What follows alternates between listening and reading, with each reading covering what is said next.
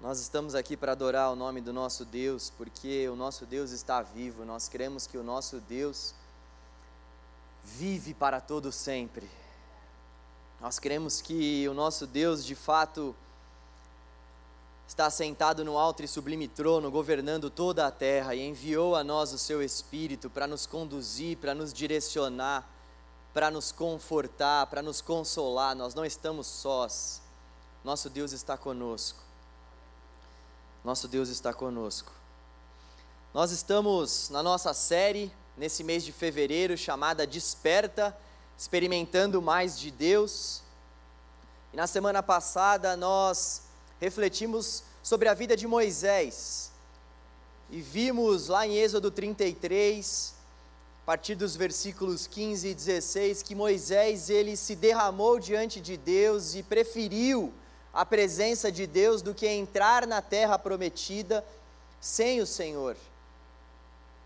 E nós falamos então sobre a importância de termos Deus como sendo o melhor nesta vida refletimos sobre a importância do Senhor Jesus ser o nosso anseio maior, do nosso Deus ser o nosso desejo maior, de nós desejarmos ardentemente a presença do Senhor. E nós vamos dar continuidade falando sobre um outro um outro personagem do Antigo Testamento, uma outra pessoa que foi tremendamente usada por Deus, que foi Daniel. Hoje nós vamos refletir sobre a vida de Daniel e seus amigos. E Daniel, ele viveu diante de um contexto muito difícil para o povo de Deus. Nós vemos no relato do próprio livro do profeta Daniel que, naquele tempo em que Daniel foi levantado por Deus, o povo de Deus havia sido entregue para os babilônicos. A nação de Judá havia sido entregue ao rei Nabucodonosor, porque o rei vigente de Judá havia não mais seguido os caminhos do Senhor. Então Deus decide entregar o seu próprio povo para que o seu próprio povo vá para o cativeiro. A nação de Israel então fica cativa à nação da Babilônia. E eles passam ali durante muitos anos e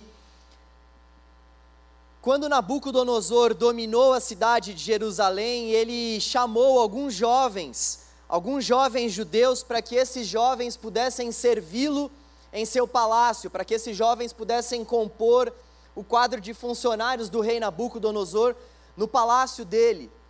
E ele então pediu que fossem jovens cultos, que fossem jovens de boa aparência, que fossem jovens inteligentes, que fossem jovens que dominassem bem as várias áreas do saber.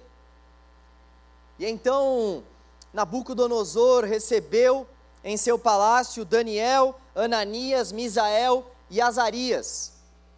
E os nomes deles foram mudados depois pelos babilônios e eles então, eles então passaram a se chamar. Olha só que nome que Daniel começou a ter, hein? Beltesazar eu vou falar a Daniel ao longo da mensagem, você já sabe o porquê. Ananias passou a ser chamado de Sadraque, vou chamar de Sadraque, que é melhor do que Ananias. E Misael passou a ser chamado de Mesaque, e Azarias passou a ser chamado de Abedenego. Esses quatro jovens então passaram a servir o rei Nabucodonosor no seu palácio. Em dado momento, o rei Nabucodonosor começou a ter alguns sonhos. E ele ficou extremamente perturbado por conta desses sonhos. Ele, ele não conseguia dormir. Esses sonhos eram sonhos aterrorizadores. E ele chamou então os magos, os feiticeiros, os astrólogos babilônicos para que eles pudessem decifrar o que ele havia sonhado. Só que nenhum homem na Babilônia conseguiu decifrar o significado do sonho do rei. E o rei então ficou furioso por conta disso e emitiu um decreto. Emitiu um decreto no qual todos os sábios, todos os feiticeiros, todos os astrólogos daquela época deveriam morrer, tamanha a indignação do rei pelo fato de ninguém ter conseguido decifrar o seu sonho. Daniel fica sabendo desse decreto e, lógico, ele não quer morrer, ele está incluso nessa lista de pessoas que iriam morrer, tanto ele quanto Sadak, quanto Mesaque, quanto Abednego, e ele então fala com o chefe da guarda do rei para que ele, Daniel, vá até o rei e interprete o sonho do rei. Daniel então se dirige até o rei, interpreta o sonho para o rei, o rei fica extremamente grato a Daniel por isso e traz Daniel um pouco mais para perto para servi-lo diretamente no palácio. Daniel passa a fazer parte da corte do rei e ele então pede para o rei para que os seus amigos também possam acompanhá-lo e o rei concede a eles esse benefício. Em dado momento, pouco tempo depois desse acontecimento, em que Daniel revela o sonho do rei, o rei Nabucodonosor decide construir uma estátua essa estátua tem aproximadamente 27 metros de, metros de altura e é composta de ouro maciço. Isso para aquela época era algo totalmente formidável. Nenhuma nação tinha uma estátua daquela. E o rei então emite mais um decreto dizendo que todos deveriam se curvar diante daquela estátua. E então a música toca e as pessoas começam a se dobrar diante daquela estátua, mas Sadraque, Mesaque e Abednego se negam a se curvarem diante daquela estátua que foi construída para aquele ídolo. Alguns vigias do rei ficam extremamente indignados e vão contar para o rei. O rei então manda chamar Sadak, Mesaque e Abednego para tirar a prova, para ver se eles de fato não haveriam de se curvar diante daquele ídolo. E o rei então pergunta para eles: vocês realmente não vão se curvar? E eles falam: não, nós não vamos nos curvar. E o rei fica indignado com eles e manda eles para uma fornalha ardente. E o texto vai dizer que o rei pediu para que aquela fornalha fosse sete vezes mais aquecida do que comumente ela era preparada. E o rei também mandou com que os seus homens mais fortes amarrassem Sadak, Mesaque e Abednego. Eles então foram enviados para a fornalha. Só que o que o rei não sabia é que havia um quarto homem naquela fornalha. O nosso Senhor Deus poderoso enviou o seu anjo para que os seus filhos não fossem devorados pelo fogo. Então, o chefe da guarda do rei começou a ver aquele fogo e viu que haviam quatro pessoas na fornalha e essas quatro pessoas não estavam nem um pouco deterioradas pelo fogo. Ele então chamou o rei para que o rei mesmo pudesse ver aquela cena com seus próprios olhos, e o rei foi até a fornalha, viu que Sadraque, Mesaque e Abednego saíram daquele fogo ilesos. O rei então começou a se prostrar diante do Deus de Judá, diante do Deus de Sadraque, de Mesaque e de, Abed, e de Abidinego. O nome do caramba, viu? Vou te falar. Pera aí, deixa eu tomar uma água aqui. Ô Senhor. E eu, eu, vou falar o nome deles mais umas 500 vezes ainda, orem por mim. Abedenego, não é Abidinego, tá? É Abedenego, para complicar mais ainda a vida do pregador. E então, vocês estão comigo aqui? Nós estamos na fornalha. Na verdade, eles estavam, nós estamos acompanhando a história. Estamos acompanhando a história da fornalha. Então, o rei passa a reverenciar o Deus dos céus. Olha só como Deus, ele, ele é sábio, ele preparou toda essa situação para que o próprio rei da Babilônia pudesse também adorar o nome dele. Então nós vemos que Nabucodonosor passa a se render também diante de Deus. E aí, Nabucodonosor, pouco tempo depois, tem um outro sonho. Ele tem um outro sonho e mais uma vez, Daniel é o único que consegue interpretar esse sonho. Só que dessa vez o sonho fazia menção ao próprio Nabucodonosor. Daniel, nesse sonho, revelou ao rei que ele seria consumido, porque ele havia se tornado arrogante, ele havia se achado além da conta, ele havia realmente colocado em seu coração que ele era o rei todo-poderoso daquela época. Ele havia se esquecido que Deus havia tirado Mesaque, Sadraque e Abednego da fornalha. Ele praticamente se esqueceu disso, porque mais uma vez ele começou a reivindicar culto, ele começou a reivindicar autoridade. Então, o Senhor revelou a ele nesse sonho que ele seria eliminado da face da terra, e foi justamente isso que aconteceu. Nabucodonosor, ele ele então foi dessa para uma melhor, na verdade não tão melhor assim, e Deus entregou o reino da Babilônia para os medopersas. Deus entregou o reino da Babilônia para os, medopersas. Os medopersas passaram a dominar a Babilônia. E nós vemos que o rei, o rei que assumiu no lugar daqueles reis que estavam não mais fazendo a vontade de Deus, esse rei que assumiu continuou também não mais fazendo a vontade de Deus, e pelo contrário, esse rei que assumiu fez questão de mandar buscar as taças de ouro e prata que haviam no templo de Jerusalém e foram trazidas por Nabucodonosor. Quando Nabucodonosor cercou a cidade de Jerusalém, ele tomou a cidade, ele entrou no templo e pegou alguns utensílios do templo.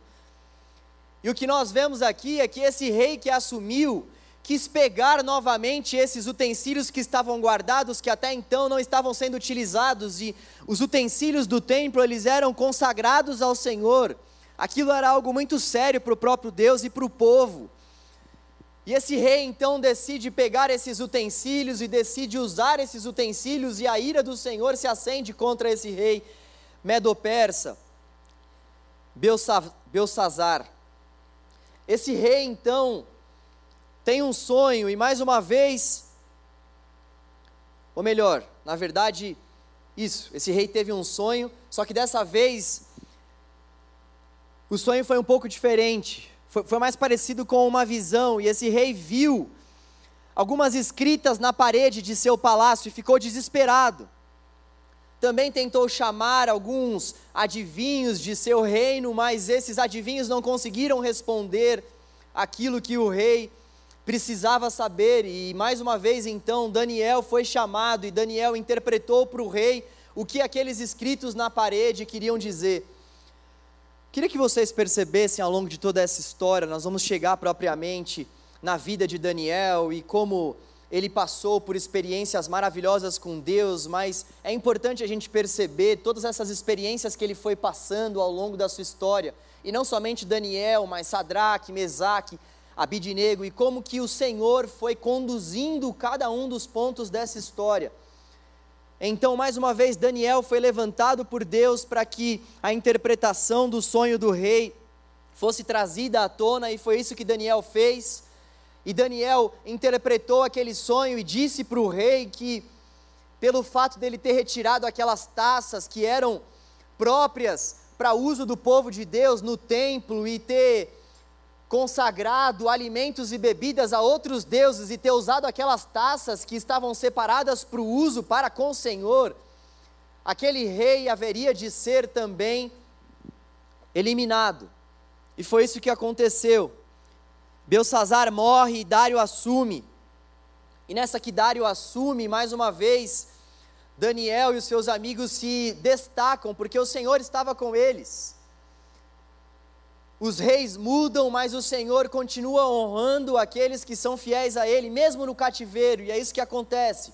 Dário assume e Daniel continua se destacando, e algumas pessoas próximas do rei Dário ficavam indignadas com esse destaque de Daniel. E eles então passam a perseguir Daniel, eles então passam a tentar olhar alguma coisa na vida de Daniel que fizesse com que ele fosse atacado, que fizesse com que ele fosse denunciado. Só que o texto vai dizer que eles não acharam nada. Daniel era um homem inculpável, tamanha a sua admiração por Deus e o seu desejo de viver a vida que Deus tinha preparado para ele, mesmo em terra estrangeira. Ele era uma pessoa que sabia obedecer às ordens do rei, que sabia respeitar o Senhor. Só que eles sabiam que tinha uma coisa diante da qual Daniel não se curvaria: adoração a um outro Deus. Daniel era um homem obediente ao rei, Daniel fazia o que o rei pedia, mas adorar ao Deus único e verdadeiro, ao Deus dos céus, era o que de mais importante Daniel fazia em sua vida, isso ele não negociava de forma alguma, independentemente do rei, independentemente do que lhe fosse pedido, se algo lhe fosse pedido e esse algo confrontasse a fé que ele tinha no Deus dos céus, ele não faria. Sabendo disso, aqueles homens próximos do rei chegam no rei e dizem para o rei o seguinte: Rei, por que você não emite um decreto dizendo que somente você pode receber oração e ninguém mais? Isso soa agradável para o rei, o rei Dário então emite esse decreto e ninguém mais pode orar a nenhum outro Deus a não ser que seja em favor do próprio Dário, em nome do próprio Dário.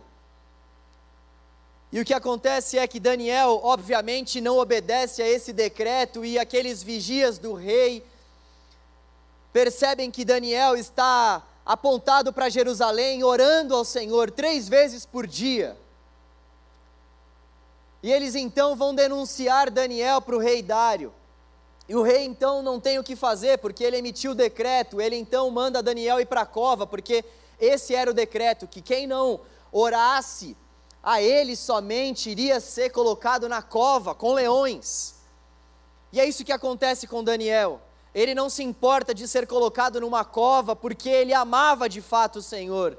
Ele não se importa de ser colocado numa cova porque ele sabia que o nosso Deus é poderoso para abrir e fechar a boca de qualquer devorador.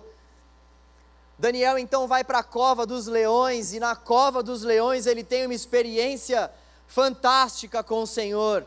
Na cova dos leões, mais uma vez, Deus livra aqueles que temem o nome dEle, aqueles que decidem fazer a vontade dEle, assim como foi com Sadak, com Mesaque, com Abednego. Daniel também é livrado pela mão poderosa do Senhor e mais uma vez passou por essa experiência grandiosa com Deus. Reparem quantas experiências Daniel e seus amigos tiveram com o Senhor. Reparem na fidelidade deles ao Senhor. Daniel, quando teve os seus primeiros dias no palácio, fez questão de não se contaminar com a comida e com a bebida que era ingerida no palácio, ele sabia que eram comidas e bebidas consagradas a outros deuses, ele já chegou no palácio desejando não comer daquela comida e não beber daquelas bebidas, porque ele sabia que aquilo iria desagradar ao Senhor. E olha, vamos tentar imaginar um pouco esse cenário. Imagina você sendo convocado para viver de maneira cativa a uma outra nação, o rei dessa nação te chama para que você possa servi-lo em seu palácio, e logo quando você chega nesse palácio, você se posiciona e diz que não vai comer da comida do rei, não vai beber da bebida dele. Imaginem quantas pessoas iriam ficar com a cabeça balançada ali diante de todos aqueles benefícios cara estava morando no palácio do rei mais poderoso da época e mesmo assim ele decidiu não se vender ao rei, não se vender aqueles ídolos. Daniel foi um homem que viveu muitas experiências com o Senhor, os seus amigos também. E nós podemos aprender muito com essas experiências deles, porque se tem uma coisa que nós podemos aprender de principal na vida de Daniel, essa coisa é a confiança que ele tinha no Senhor. Daniel confiava em Deus, mesmo em situações extremamente adversas e angustiantes e aterrorizadoras, Daniel confiava em Deus, os seus amigos confiavam em Deus, mesmo diante de pratos tentadores que lhes eram oferecidos, eles confiavam em Deus. E quando nós olhamos para uma história de um homem, de homens e mulheres que a palavra de Deus nos relata que tiveram uma vida de confiança no Senhor, nós temos que identificar quais foram as marcas que fizeram com que eles, tiveram, com que eles tivessem essa vida de confiança. Eu gostaria de refletir com vocês sobre alguns desafios que nós precisamos vencer para confiar mais no Senhor. alguns desafios que Daniel e seus amigos venceram para que então eles pudessem passar a confiar mais em Deus. E por que é importante nós falarmos sobre confiança em Deus em uma série sobre experimentarmos mais de Deus? Simplesmente porque se nós não confiarmos no Senhor, nós não vamos experimentar mais de Deus. Se nós não confiarmos no Senhor, nós não vamos desfrutar da Sua presença. Se nós não confiarmos no Senhor, não fará sentido nós buscarmos ter um relacionamento com Ele. Então, a experiência é um fruto da confiança em Deus. A experiência com Deus é um fruto da nossa confiança nele. Vamos então a três desafios que precisamos vencer para confiarmos em Deus.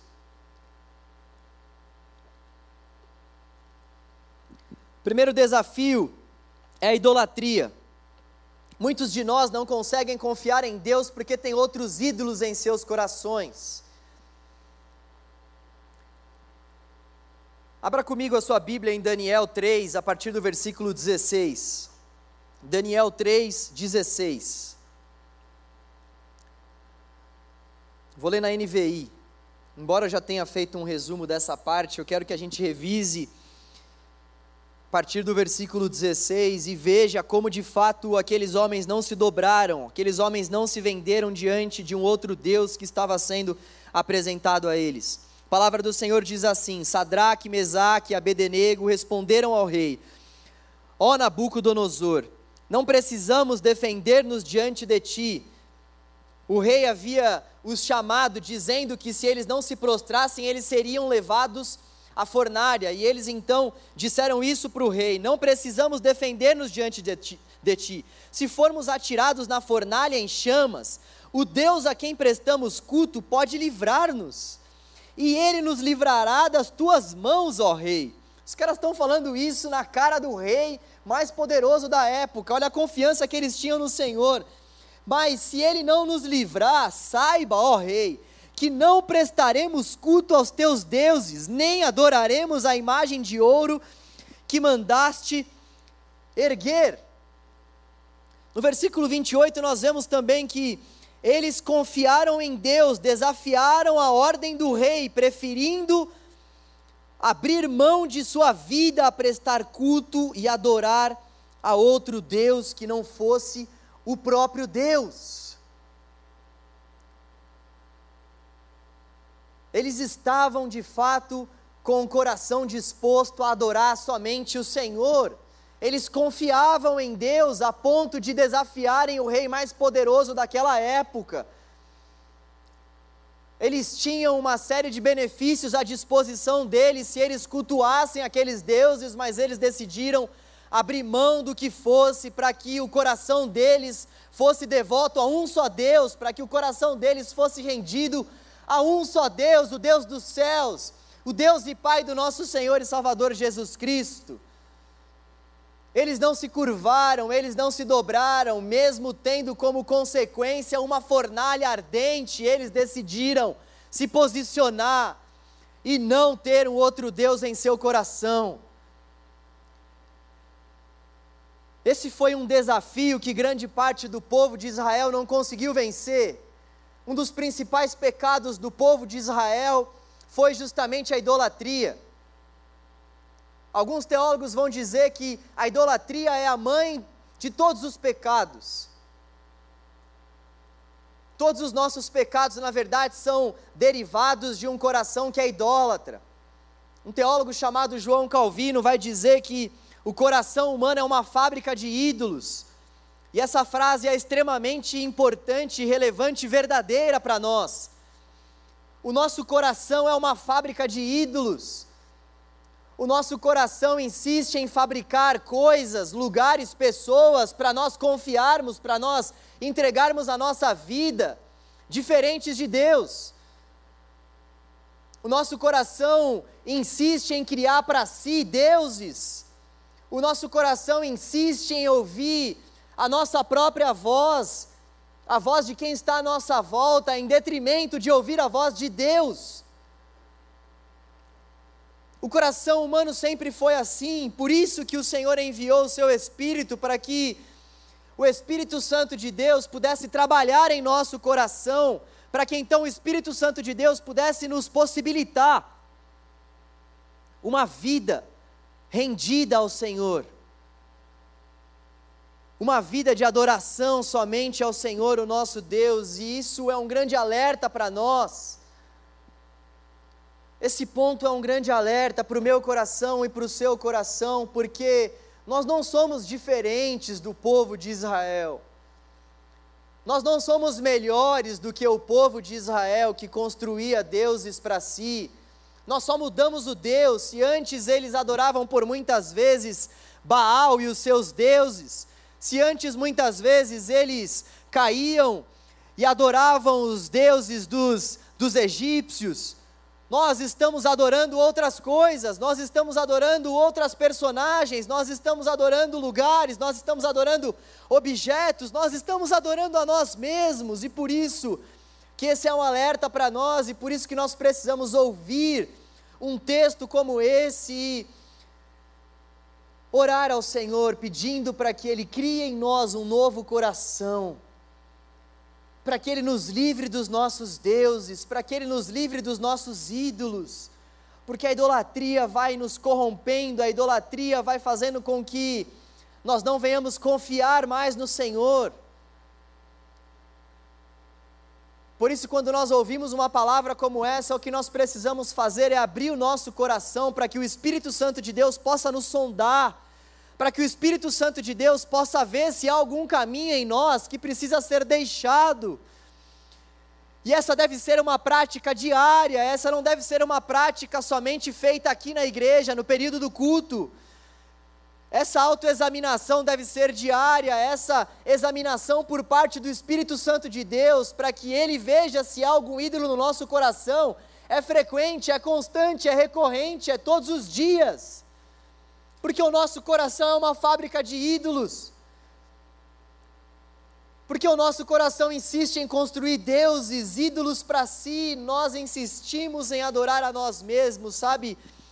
Tem um teólogo que diz que o que Satanás mais quer não é que a gente adore a ele, mas que a gente adore a nós mesmos, porque quando nós adorarmos a nós mesmos, nós vamos então ser os nossos próprios adversários de Deus. E a nossa geração é uma geração que pensa muito em si, é uma geração que sonha muito com realizações pessoais, é uma, é uma, é uma geração que cuida do corpo, é uma geração que cuida da mente, é uma geração que cuida dos estudos, é uma geração que busca fazer cursos para que o nosso currículo seja cada vez mais aprimorado é uma geração que visa conhecer muitos lugares, é uma geração que busca em todo tempo o prazer, a satisfação própria. E não há nenhum mal nisso, a não ser que essa busca comece a ser uma busca que beira a idolatria, e quando eu sei que isso está acontecendo, quando eu não consigo meditar nas Escrituras, entregar ao Senhor o meu coração, como eu sei que isso está acontecendo quando eu já não mais sinto prazer em me comunicar com Deus por meio da oração? Como eu sei que isso está acontecendo quando os meus pecados não são mais confessados a Deus e eu vivo a minha vida como se eu não precisasse confessar os meus pecados a Deus? Como eu sei que isso está acontecendo quando eu começo a perder a paixão pela igreja? Quando eu começo a não mais ter o desejo de servir as pessoas à minha volta, porque afinal de contas esse é o nosso chamado primário, porque nós não servimos a um Deus que veio para ser servido, mas para dar a vida dele e servir a muitos. Nós perdemos o prazer no serviço, nós perdemos o prazer nas escrituras, nós estamos o tempo todo cansados, porque nós temos muitos outros ídolos que estão tomando o nosso coração o nosso tempo e a nossa mente. E o Senhor deseja trazer-nos para si, o Senhor deseja nos despertar, para que eu e você possamos abrir mão dos nossos ídolos, para que possamos, diante dos apetites e dos prazeres desse mundo, dizer ao Senhor: Deus, eu não vou te largar, eu não vou abrir mão da adoração ao Senhor, para que nós venhamos dizer a quem preciso for: o meu Deus, eu não sacrifico, o meu Deus, a minha comunhão com Ele jamais será abalada. Eu não vou abrir mão disso.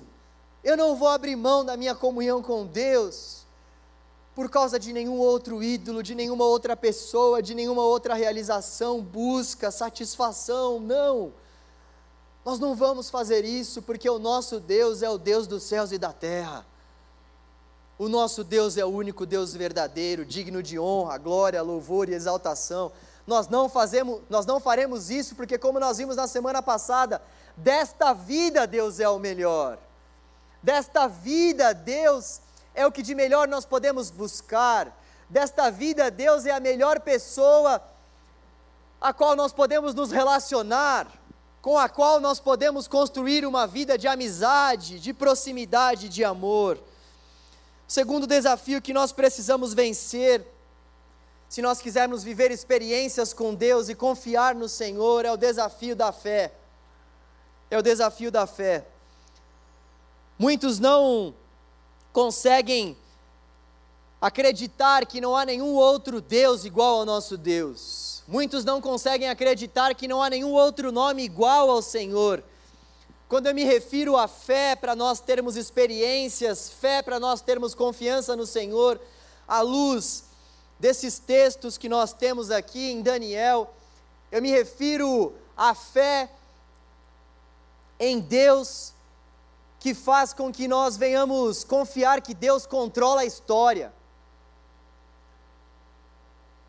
A fé no Deus que controla a história da humanidade a fé no Deus que não perde o controle sobre nada, a fé no Deus que controla os acontecimentos da nossa sociedade e faz isso por toda a eternidade. Deus já, já controla tudo aquilo que acontece nos céus e na terra, desde o princípio, afinal de contas, pela palavra dele, céus e terra foram criados. Sabe, quando eu olho para a história do povo de Deus, quando eu olho para a história do povo de Israel, eu vejo esse cuidado de Deus para com eles ao longo de toda a história. Se nós começarmos a partir de Gênesis 12, nós vemos Deus chamando Abraão para uma experiência de fé com ele. Deus, lá em Gênesis 12, perceba como ao longo da história do povo de Deus, Deus sempre foi cuidando de tudo como ao longo da história do povo de Deus, Deus sempre foi controlando tudo para que os seus propósitos fossem cumpridos, porque Deus não tem plano B, Deus só tem plano A, porque o plano de Deus jamais pode ser frustrado. Repare então, Gênesis 12, Deus chama Abraão e diz a ele que ele será pai de muitas nações. Nós vemos então Abraão saindo de sua terra, indo em direção à terra que Deus havia prometido dar a ele. Nós vemos que Abraão então teve filhos, e o filho da promessa foi Isaac. Isaac gerou um filho também. Nós vemos que esse filho é Jacó.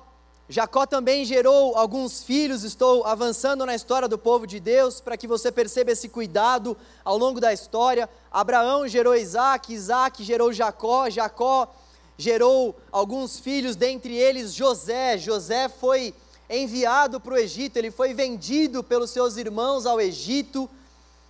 E o povo de Deus, naquela época, vivia uma dependência muito grande da nação egípcia. O povo de Deus vivia sob o cativeiro da nação egípcia.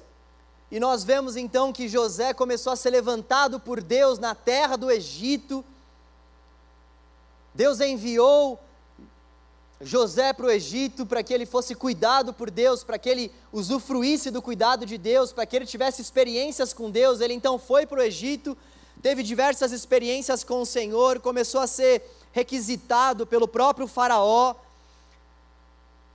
E nós vemos pouco tempo depois que José então morre, um outro Faraó assume, e esse Faraó já não conhece mais a história de José já não traz mais a sua lembrança a história de José, e nós vemos que o povo então passa a viver uma vida amarga.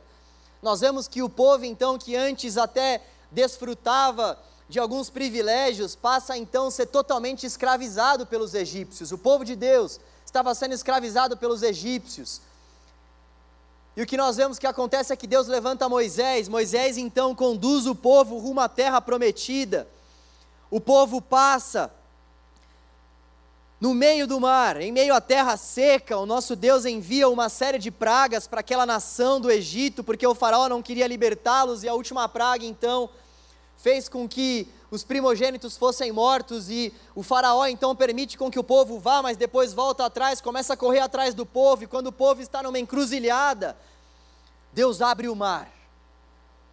E o povo então passa a terra seca, tendo mais experiências com o Senhor. Deus havia feito uma promessa para Moisés, a mesma promessa que ele havia feito a Abraão, a Isaac, a Jacó, a José, que ele daria uma terra que emana leite e mel para o seu povo. Eles tinham essa promessa. E Moisés então vai conduzindo o povo no deserto, rumo à terra prometida, e nós vemos que esse povo tem diversas experiências com Deus.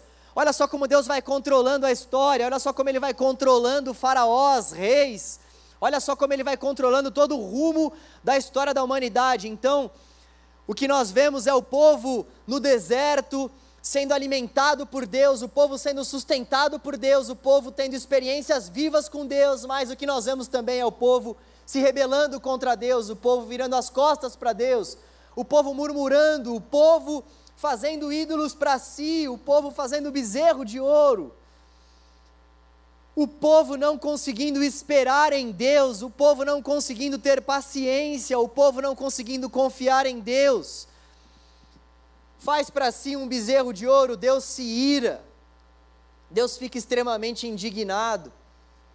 E aquela nação é advertida, mas o Senhor não deixa de cuidar deles, Deus continua exercendo o seu cuidado. Nós vemos que Moisés não entra na terra prometida, porque ele havia desobedecido o Senhor. Josué entra na terra prometida, conduz o povo, o povo entra na terra prometida, Josué morre, e não há um líder, não há um líder levantado por Deus para conduzir o povo, então o povo passa a viver no período dos juízes. E embora Deus não tivesse levantado esse líder em específico, Deus estava sempre guardando o seu povo, conduzindo o seu povo. Então nós vemos que depois desse período dos juízes, Deus levanta Samuel, profeta Samuel, e o povo começa a pedir um rei. O povo começa a ver que as nações à volta tinham um rei, e eles então começam a pedir um rei. Deus manda Saul então. Deus levanta Saul para ser o rei de Israel. Nós vemos que Saul exerce um reinado bom no começo, mas depois acaba pisando na bola. Deus levanta Davi, depois Davi acaba cometendo algumas atrocidades, mas ainda assim é chamado de um homem segundo o coração de Deus, porque ele se arrependeu de seus pecados quando foi confrontado pelo profeta Natã. Nós vemos que Davi então morre, nós vemos que quem assume é Salomão. Salomão depois da vez a Roboão, seu filho, e nós vemos que Roboão era um rei que de fato não temia o Senhor, ele começou a ter algumas algumas controvérsias em seu reinado. Ele tinha um inimigo chamado Jeroboão, e esse inimigo dele, chamado Jeroboão, travou uma guerra com Roboão. E a nação de Israel se dividiu: reino do norte, reino do sul. E olha só como Deus foi controlando a história, como Deus foi conduzindo a história. Nós vamos chegar aqui em Daniel a nação se dividiu. O reino do norte ficou cativo aos assírios e o reino do sul ficou cativo aos babilônicos. Nós chegamos em Daniel. Olha só o que Deus já havia feito ao longo da história. Olha só o cuidado que Deus já havia exercido para com o seu povo ao longo da história. E quando chegamos nesse período aqui do livro de Daniel, é impressionante nós vermos como Deus foi dando sonho a reis, como Deus foi curvando o coração de reis, tudo para que o nome dele pudesse ser adorado. Deus fez com que Nabucodonosor reivindicasse culto a ele, Deus fez com que o rei da Medo-Persa, repare que são os principais impérios daquela época, os impérios mais temidos daquela época, Deus, Deus brincava com esses caras. Quando ele queria, eles faziam esses, ele, ele fazia esses caras adorarem o nome dele. Quando ele queria, ele dava livramento para o seu povo. Quando ele queria, ele fechava a boca do leão.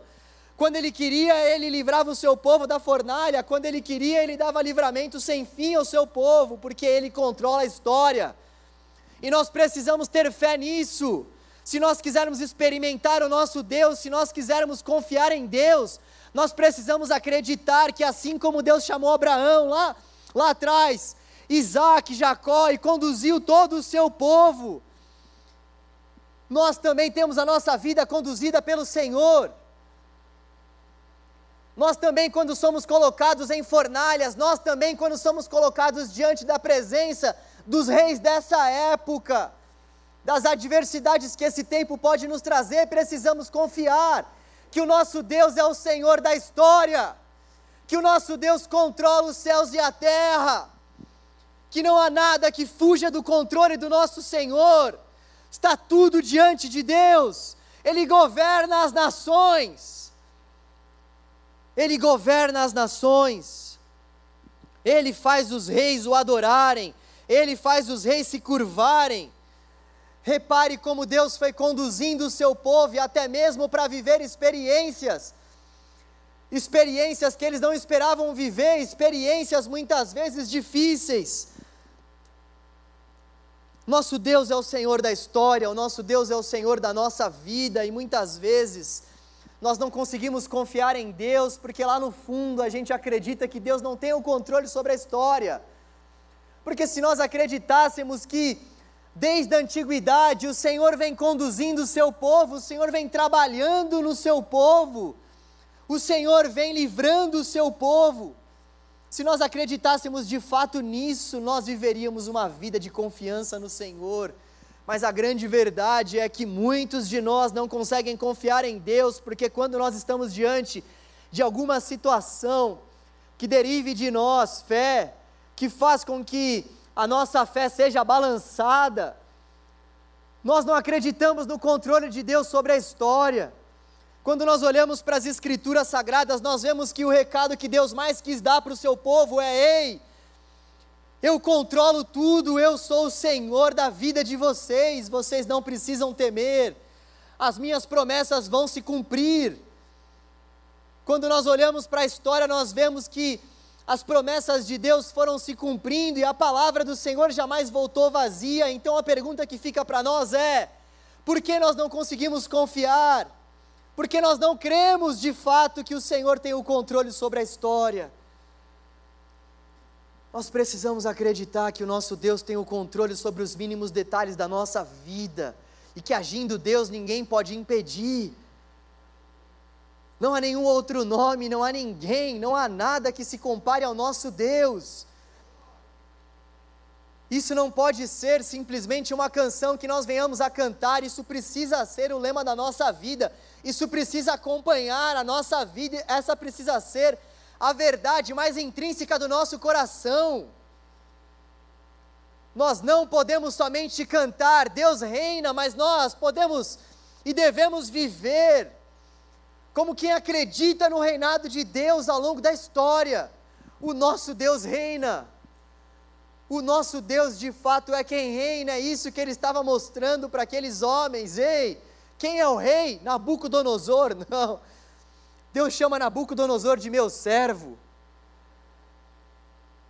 Todos haverão de se curvar diante do nosso Deus e nós precisamos confiar nisso, e tendo nós confiado nessa verdade, que Deus controla, que Deus reina, nós então podemos usufruir da bondade, do amor, do governo de Deus.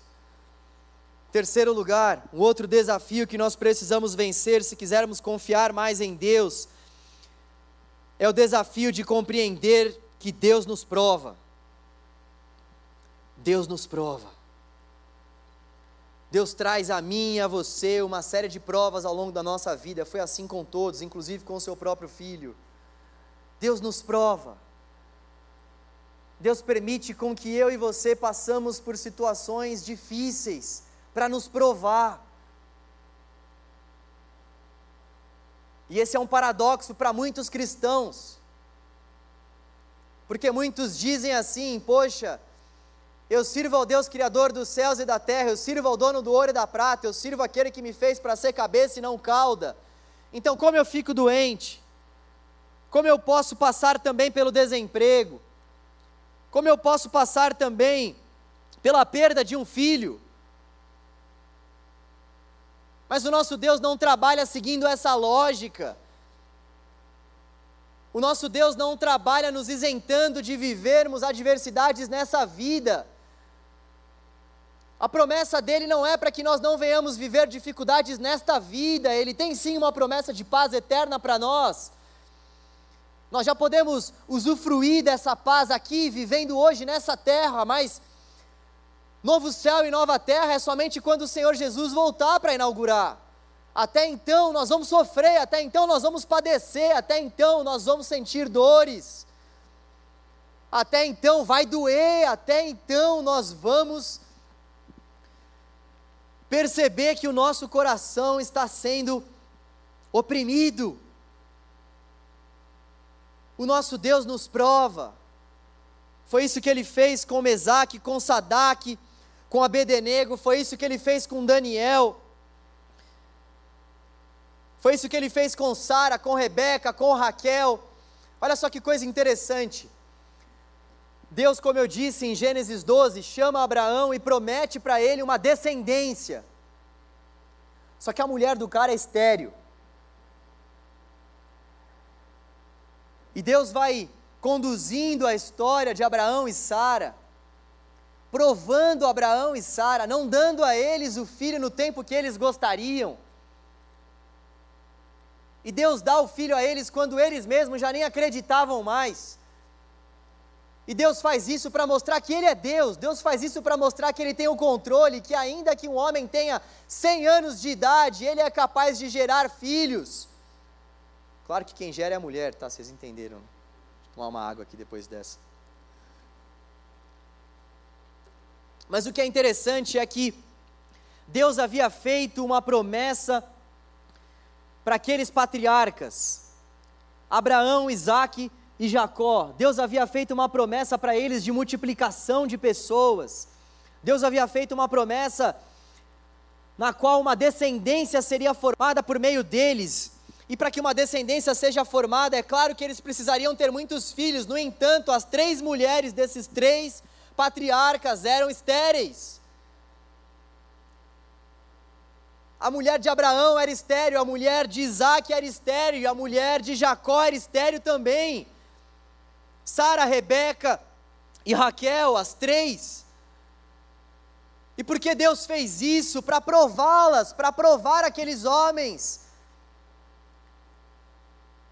Para que eles tivessem o caráter aprovado por Deus, para que eles, diante das dificuldades, se apegassem ao Senhor, se lançassem aos pés do Senhor e confiassem no Senhor.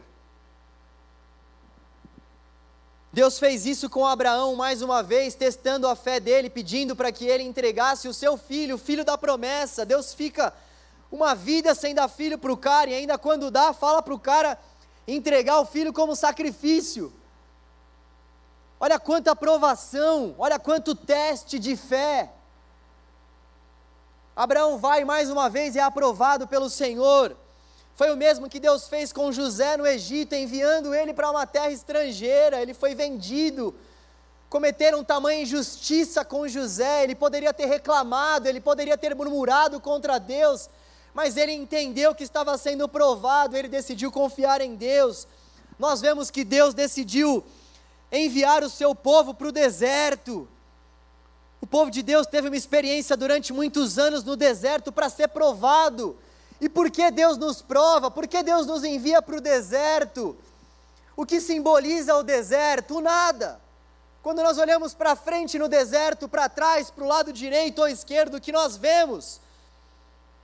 Nós vemos areia e mais areia.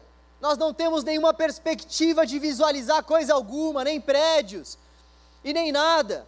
O deserto então simboliza nada e Deus nos leva muitas vezes para o meio do nada para mostrar que Ele é o nosso tudo. Deus nos leva muitas vezes para o meio do nada e nos prova para nos mostrar que Ele é tudo para nós, que Ele é tudo que nós precisamos. Deus permite com que algumas dificuldades venham até a nossa vida. Deus permite que passemos por sofrimentos, Deus permite que passemos por perdas, perdas terríveis, para que na verdade nós venhamos confiar que Ele é tudo que nós temos e precisamos. Deus nos prova, Deus nos prova.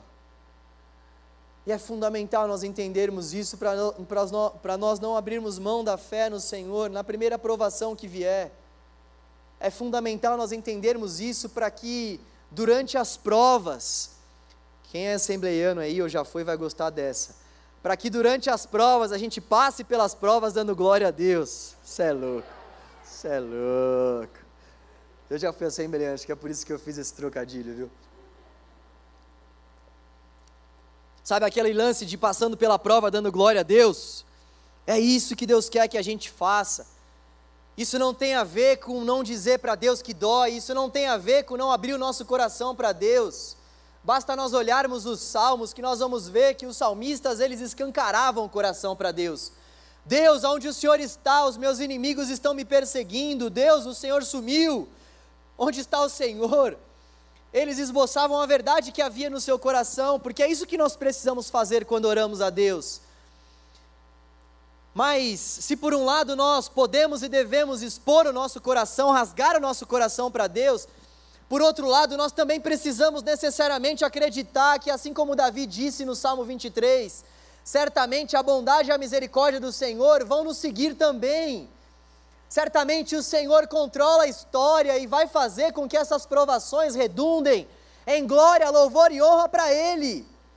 Certamente eu posso passar pela prova dando glória a Deus, porque o Senhor é o mesmo, ontem, hoje será eternamente. Ele é o mesmo Deus que livra os seus filhos da fornalha, Ele é o mesmo Deus que livra os seus filhos da cova com leões. Ele é o mesmo Deus que sustenta o seu povo no deserto. Ele é o mesmo Deus que faz com que o mistério seja a mãe de muitos filhos.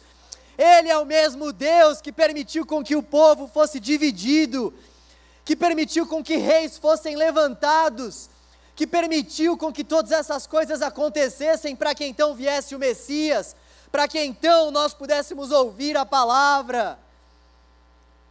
Ele é esse Deus que controla tudo e todos, nada foge do controle do nosso Deus, e esse não pode ser simplesmente um jargão evangélico. Deus está no controle. E essa não é uma simples frase de WhatsApp. Deus está no. Deus está no. Opa, peraí, volta aqui, ó. Deus está no controle. Amém? Aleluia. Era isso. Mensagem do caramba, viu?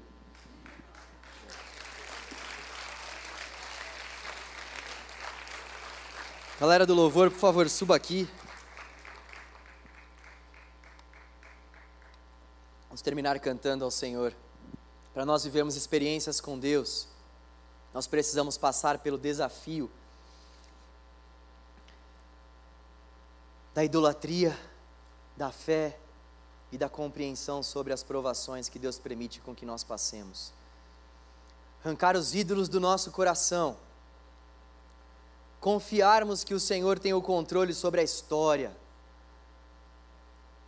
e entendermos que as provações são ferramentas pelas quais Deus forja o caráter de filho, o caráter do filho no nosso coração.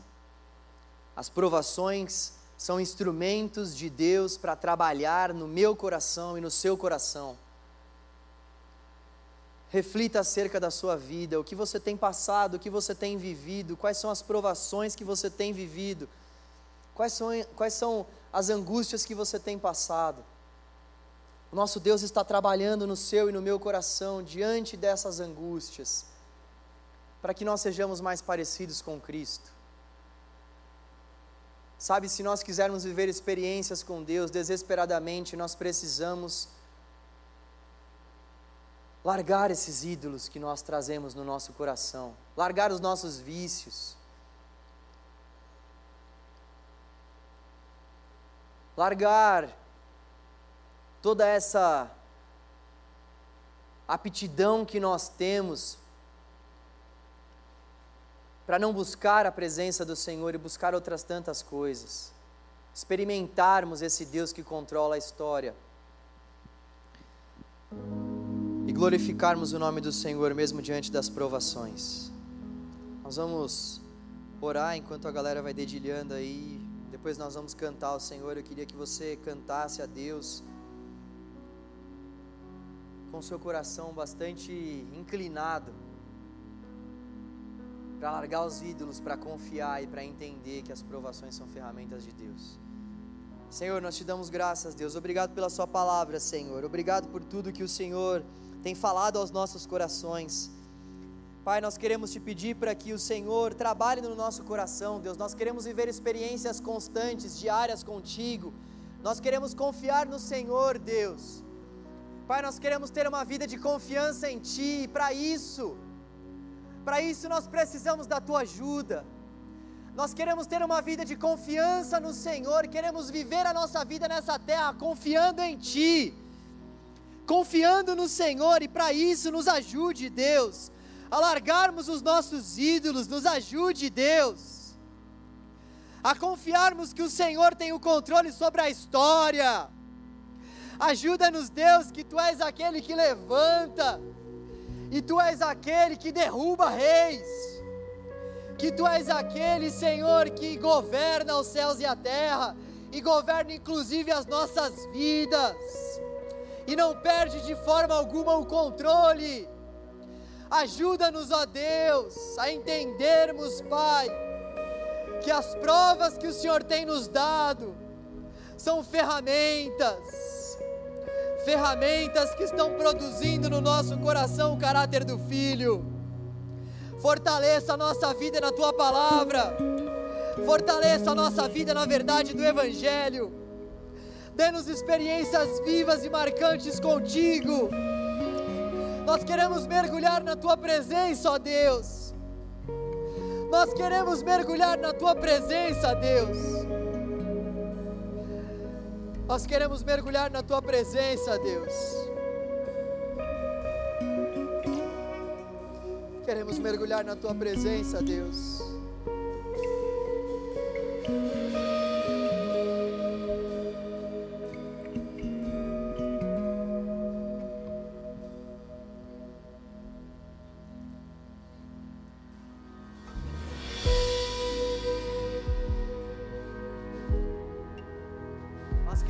Mais e mais de ti, Senhor.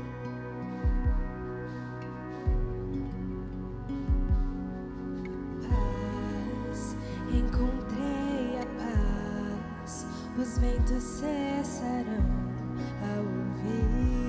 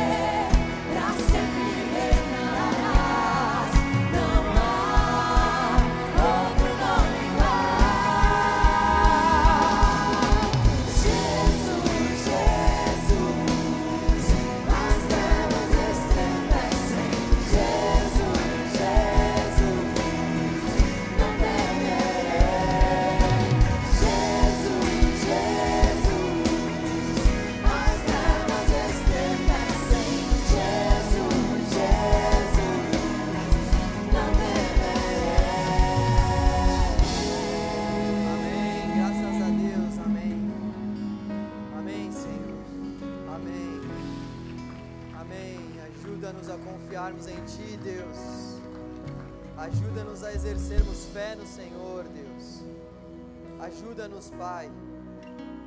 Leva-nos para as nossas casas, debaixo da Tua segurança. Nos dê experiências profundas com o Senhor, Deus. Nós queremos te experimentar no nosso dia a dia, no nosso trabalho, nos nossos estudos, em nossas casas. Nós queremos te experimentar, Senhor, no trânsito caótico dessa cidade. Nós queremos te experimentar nos nossos relacionamentos interpessoais. Nós queremos experimentar a presença manifesta do Senhor ao longo de todo o nosso dia. Nós queremos passar uma vida toda te experimentando e rendendo ao Senhor o nosso coração. Trabalhe em nós, Deus. Forge nesse lugar uma geração forte, uma geração que confia na força do Senhor. Forge nesse lugar, ó Deus, uma geração de adoradores verdadeiros. Forge nesse lugar, Deus. Levante aqui, Deus, missionários. Levante aqui diáconos, levante aqui pastores, levante aqui mestres, desperte aqui aqueles, Senhor, que estão no nível raso de fé, desperte. Chame os teus jovens, Deus. Chame, Senhor. Chame, Deus. Desperta-nos para um tempo novo ao teu lado. Desperta-nos para uma vida de profundidade no Espírito. Desperta-nos, Deus. Desperta-nos, Deus. Aviva a nossa, a nossa vida e os nossos corações. Somente o Senhor pode trazer vida aos nossos corações mornos. Traga vida a nós, Deus, vida do teu Espírito. Nome de Jesus, em nome de Jesus. Aleluia, amém. Graças a Deus. Deus é bom.